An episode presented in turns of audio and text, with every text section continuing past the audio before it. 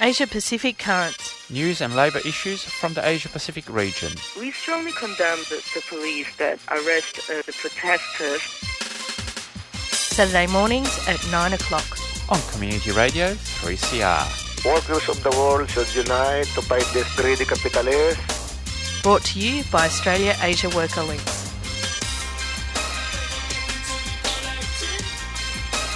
Good morning and welcome to Asia Pacific Currents here on Community Radio 3CR. It's one minute past nine o'clock. I'm Giselle Hanna. And I'm Jodie Pescott. We're taking you through to 9.30 this morning. Of course, today is the federal election in Australia.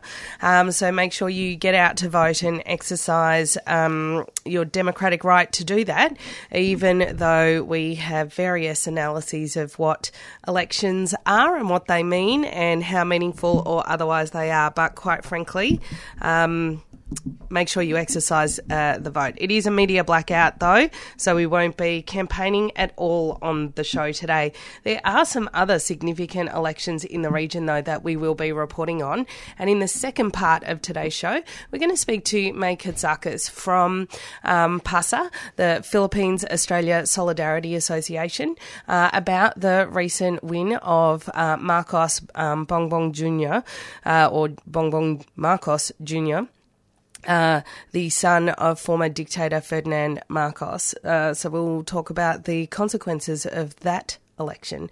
Of course, Jody, you've got a story about the election in Lebanon. I do indeed. And also, when you go to vote, make sure you buy a sausage or a cake from your primary school to support all the work that parents are doing and the community are doing down there because um, election days they only come down around every three years for us to do that fundraising. Oh, no fundraising, but for a sausage sizzle once every three years.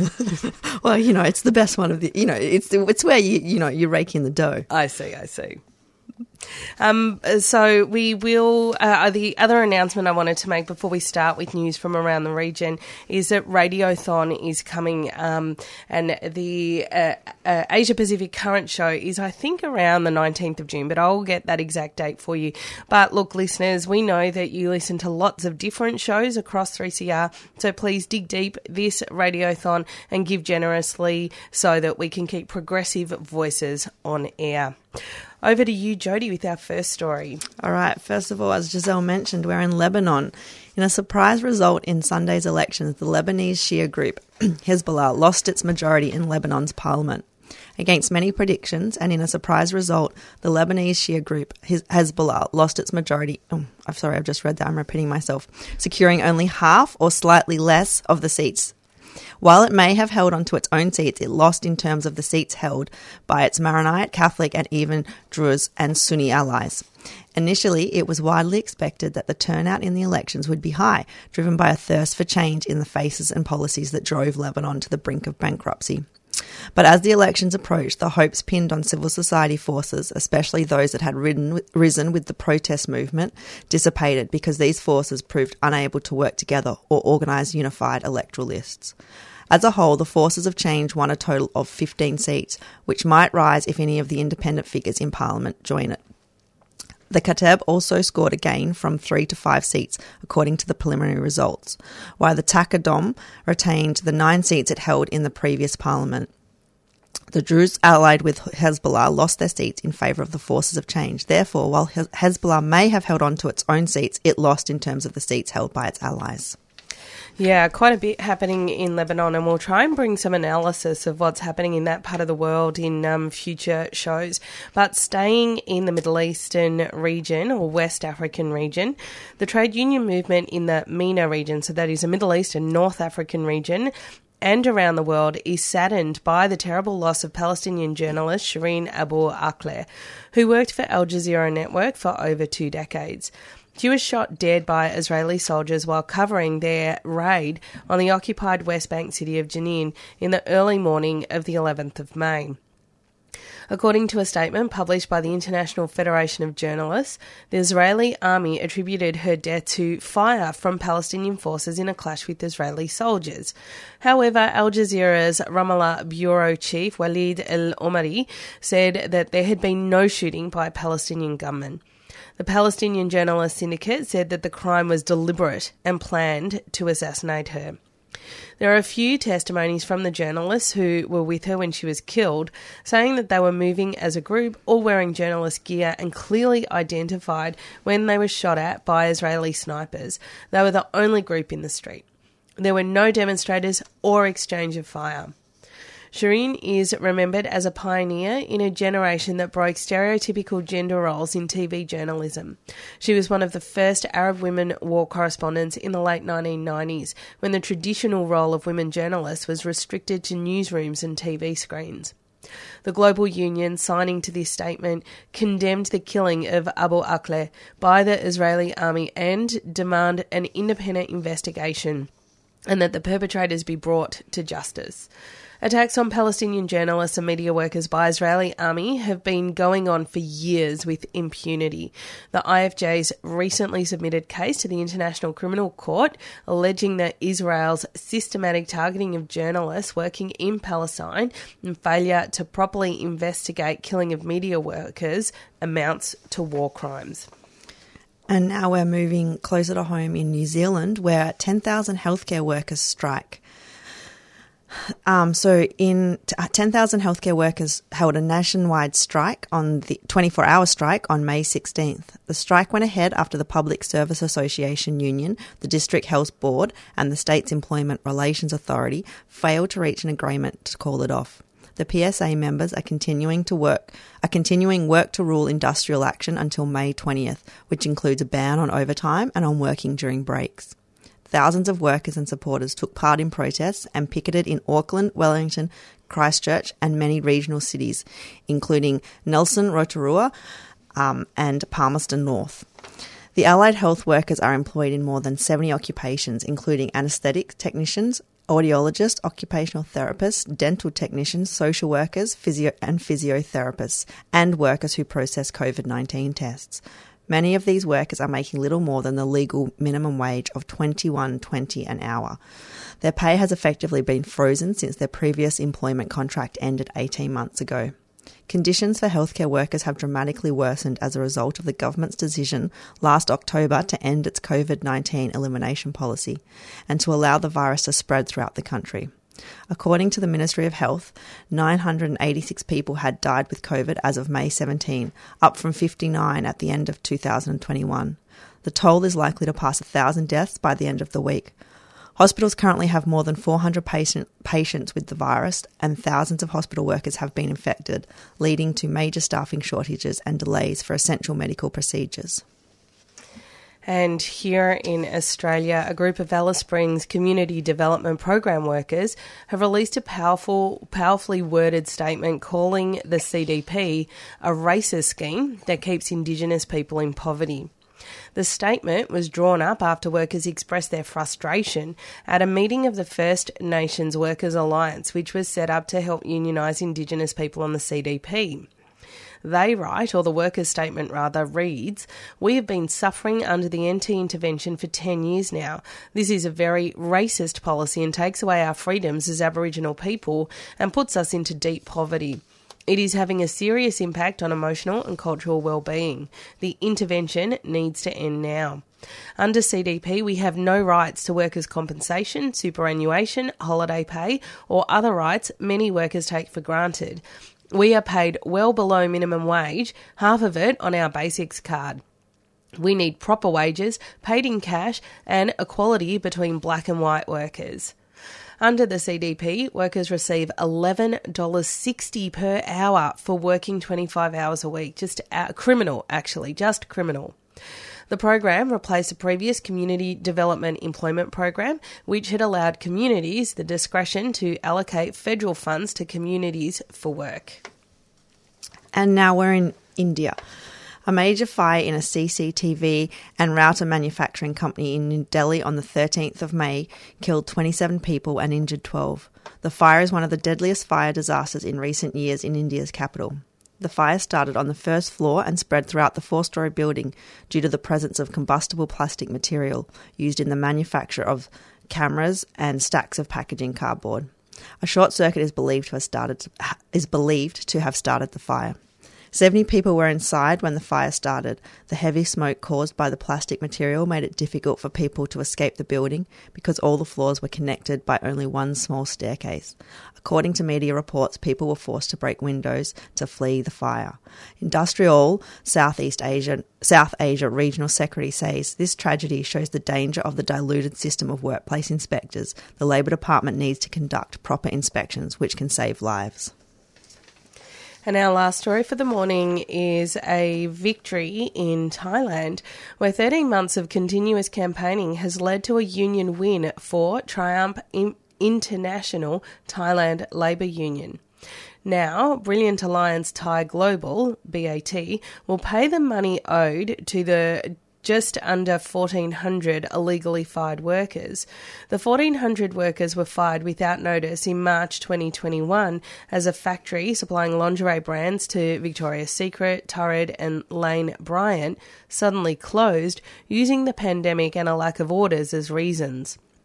The workers, mostly women, were left in dire conditions in the midst of the COVID 19 pandemic as the factory owners refused to pay wages, overtime, holiday, and severance pay owed.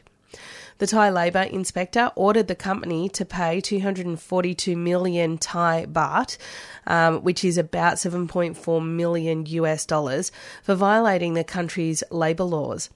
The company offered to pay workers in instalments over a 10 year period.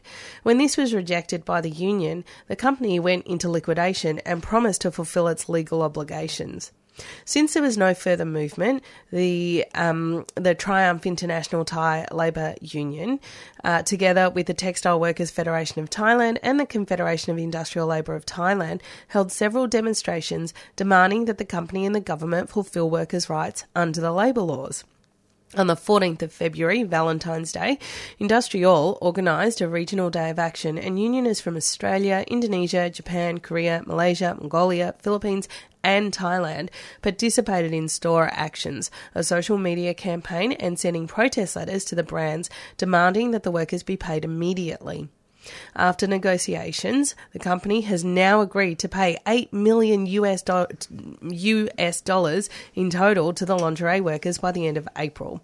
The amount includes the wages, the overtime, holiday, and severance pay that the Brilliant Alliance Thai Global, name of the um, company responsible, that BAT owed the workers, as well as 8% per annum interest. An amazing victory by those workers. Congratulations. Great to announce some victories every mm. now and again. It's 14 minutes past 9 o'clock here on Community Radio 3CR. We're going to go do some community announcements and then our feature interview this morning, May Katsakis, about the Philippines elections. Goongerah Environment Centre is a grassroots community organisation campaigning for East Gippsland's precious forests.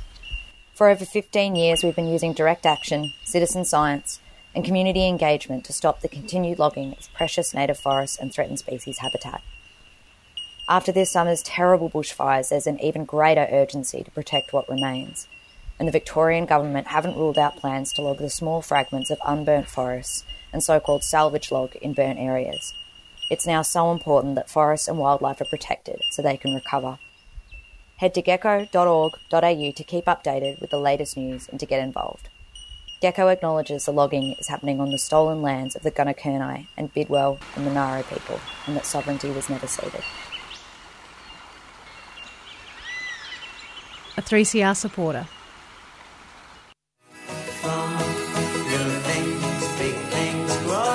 Hi, it's Paul Kelly here. Hi, this is Shane Howard here, asking you to support 3CR. Independent radio station, encouraging independent music and independent thought. They've been supporting musicians for more than 30 years, so let's support them.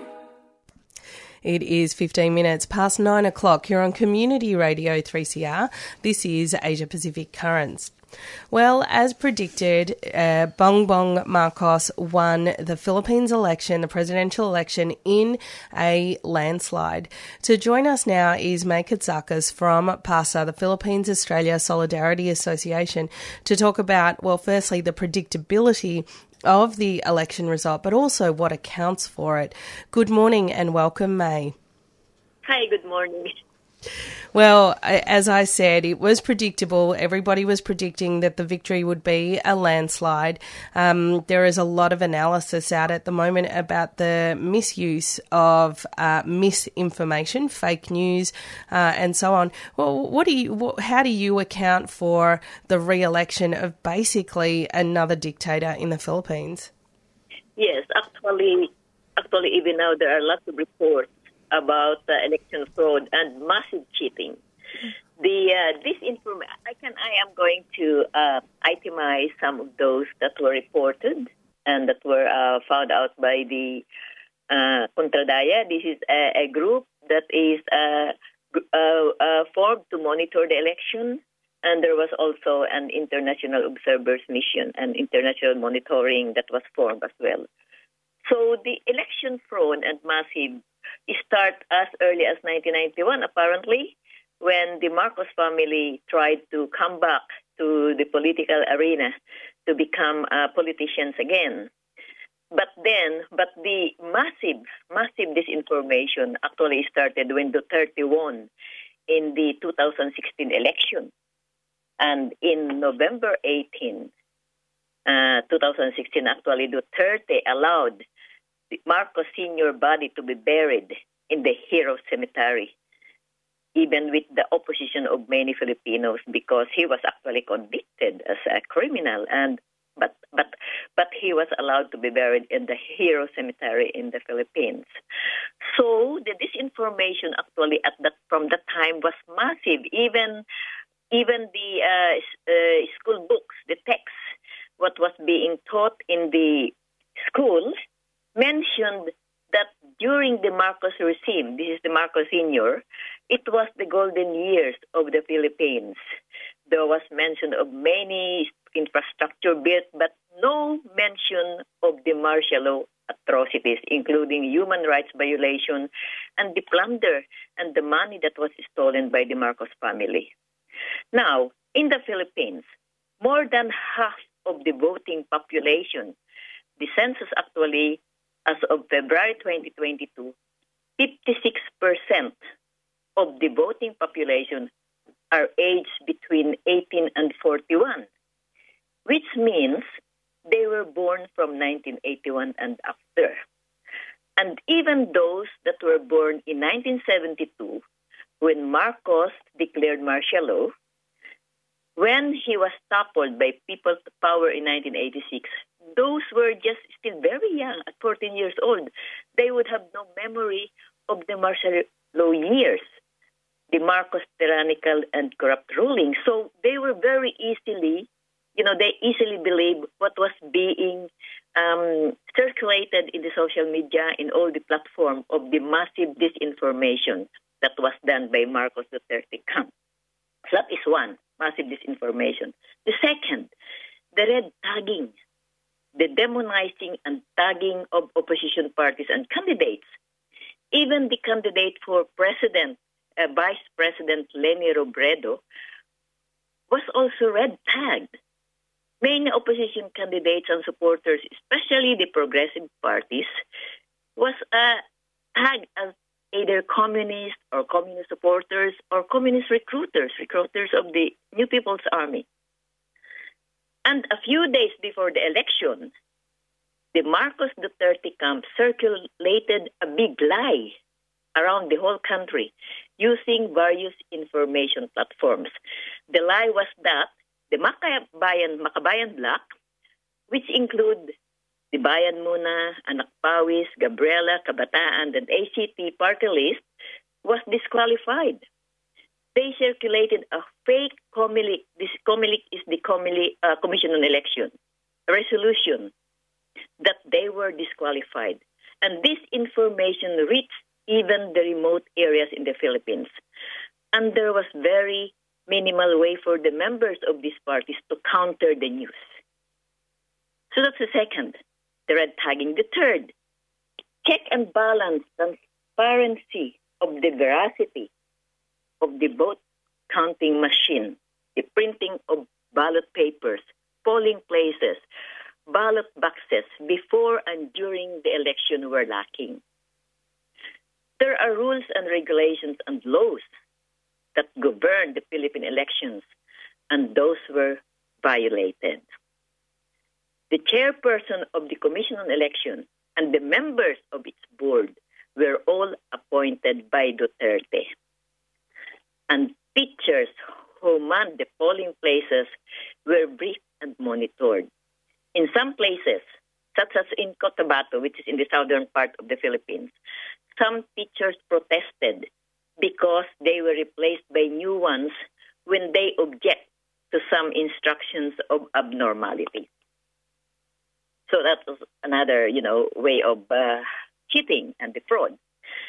The fourth, disenfranchisement. Apparently, during the election, 1,800 vote counting machines broke down, depriving many voters to cast their vote. In some polling places, the queue were as long as 10 kilometers, according to the report. Some voters stayed until morning, queuing for more than 10 hours. The polling places were closed in many in, in other places, and many voters were still hoping that they can cast their vote, and they still were on the queue. So those uh, each vote counting machine uh, can accept more than 600, you know, 600 voters, and if 1,800 broke down, this infran- disenfranchised more than one, about 1.4 million voters, which they were not able to vote at all.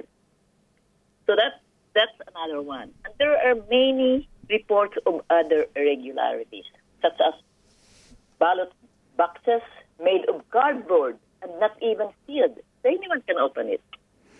Another thing, yes? Sorry, I was just going to say it sounds like th- there's a massive, the violations and the massive lists of what um, assisted Marcos in getting elected is, is really comprehensive. And um, could you tell us a little bit, um, May, about at the barangay level, what did this look like at the barangay level on the ground with voters? Um, you've mentioned the ballot box situation um, and the fact that people struggled to be able to exercise a democratic right. But what, what else, what, what other things were deployed at the barangay level um, in the Marcos campaign? Well, is that, I sorry, sorry, uh, I didn't understand So, at a local level with local politicians, um, what happened in in terms of um, assisting the Marcos government to, uh, well, now government to get elected at the barangay level? Uh, apart from the, these larger structural issues, were there any local, particular local issues or local um, tactics that were used? Oh yes, uh, they have to toe the line because uh, with the red tagging, anyone who is opposing, you know, uh, even even before, far from the election, there were already a lot of uh, reports of any any uh, politicians or any uh, activists who are against Marcos. They are being, you know, they are being red tagged, and they are also uh, not only red tagged, they are also being um, detained, accused of accused of you know false charges and and detained. Many many actually campaign activists and even local officials were arrested on false charges. And I think you have heard about the ABS-CBN that was closed by Duterte because that that is the biggest media network in the Philippines was closed by Duterte because it is reporting unfair, unfavorable information about him and about Marcos. So so they, the, the officials will, I think they would have been be forced, the, you know, in the lower level, like in the barangay level, be forced to toe the line of the Marcos Duterte team. If they are against, they would just be quiet about it. Otherwise, they will be, you know, they will be attacked. May, these are extraordinary lengths to go to just to get re-elected. It must be that there the stakes are very, very high. There must be a lot of money once again in it for Marcos and Duterte, his running partner, Sara Duterte, the daughter of um, the the former president of uh, the Philippines. And we know that one of Marcos's Ferdinand Marcos Jr., uh, Senior's legacy was stealing the wealth of the country. We can only assume, uh, though let's not defame them, um, that this is uh, on the cards once again. Do we know of any economic and financial interests that Marcos and Duterte have that warrant this level of uh, fraud um, and misinformation and red tagging and um, uh, um, uh, uh, oppression, I guess, of, of people and repression of people in order to maintain power? Yes. Um, first, uh, the money that was stolen by Marcos was not returned, not all returned. You know, they, they have already lost in the, the case, and uh, it was already proven that Marcos has stolen those money. And when Duterte won, those money were not returned. Okay, so that is on Marcos' side. On Duterte side, the 30 has a case in the International Criminal Court because of massive human rights violation. Uh, you remember the war on drugs when there is a reported about 30,000 that was killed. So th- those are the you know the, the two points that this this you know this team is trying to avoid for the Marcos to return the stolen money and for the 30 to be tried in the International Criminal Court. Those are among, and, and of course, they are very interested in maintaining the power because so, while they are in power, then whatever crime they have be committed by their you know parents or by the family will just be hidden. Just like they are trying to change the history of the Philippines. They are trying to change the uh, the the the um, past, you know, and even they are not yet uh, declared as the winner. They're, they are not yet inaugurated. Sara Duterte, you know, the vice president of Bongbong Marcos, was already appointed as the secretary of education of the Department of Education. Even before she was declared elected. Yes. Yeah. She, she is already being appointed as the Secretary of the Department of Education because they really wanted to change the history of the Philippines. They want to erase the, uh, you know, the atrocities that was done by Marcos as well as Duterte. Well, May, we are unfortunately out of time today, but we will have to talk with you again in coming weeks because this is only one part of the story. The other part of the story is life for ordinary Filipinos and working class people in the country and what life is going to be like for them under uh, this regime uh, and dictatorship. But uh, thank you so much for joining us on the program today. So thank you so much for giving us the opportunity. And, you, you're you're very welcome. And of course, listeners, while we're talking about the absolute fraud of an election in the Philippines, uh, it's important to remind us that though there's a lot of tactics and um, questionable behaviour in our election campaign, for the most part, we are still free uh, uh, from violence and from any coercion when we go to vote in Australia, for the most part. Um, so please uh, exercise your democratic right to vote today. DigiTube, People, Place, Language, connecting stories, culture, and language across Australia. Contribute your content in digitube.com.au. Sign up for a free account and select your options for streaming, download, and broadcast promotion. A 3CR supporter. It is 29 minutes past 9 o'clock here on Community Radio 3CR. That does bring us to the end of the show. Uh, it is the federal election today. Don't forget to get out and vote. Um, stay tuned to 3CR for the rest of the morning. Our feature interview, sorry, forgot to back announce, was May Katsakas from PASA, the Philippines Australia Solidarity Association. But that is all for Asia Pacific Currents today from me, Giselle Hanna. And me, Jodie Peskett. And Palestine Remembered is coming up next.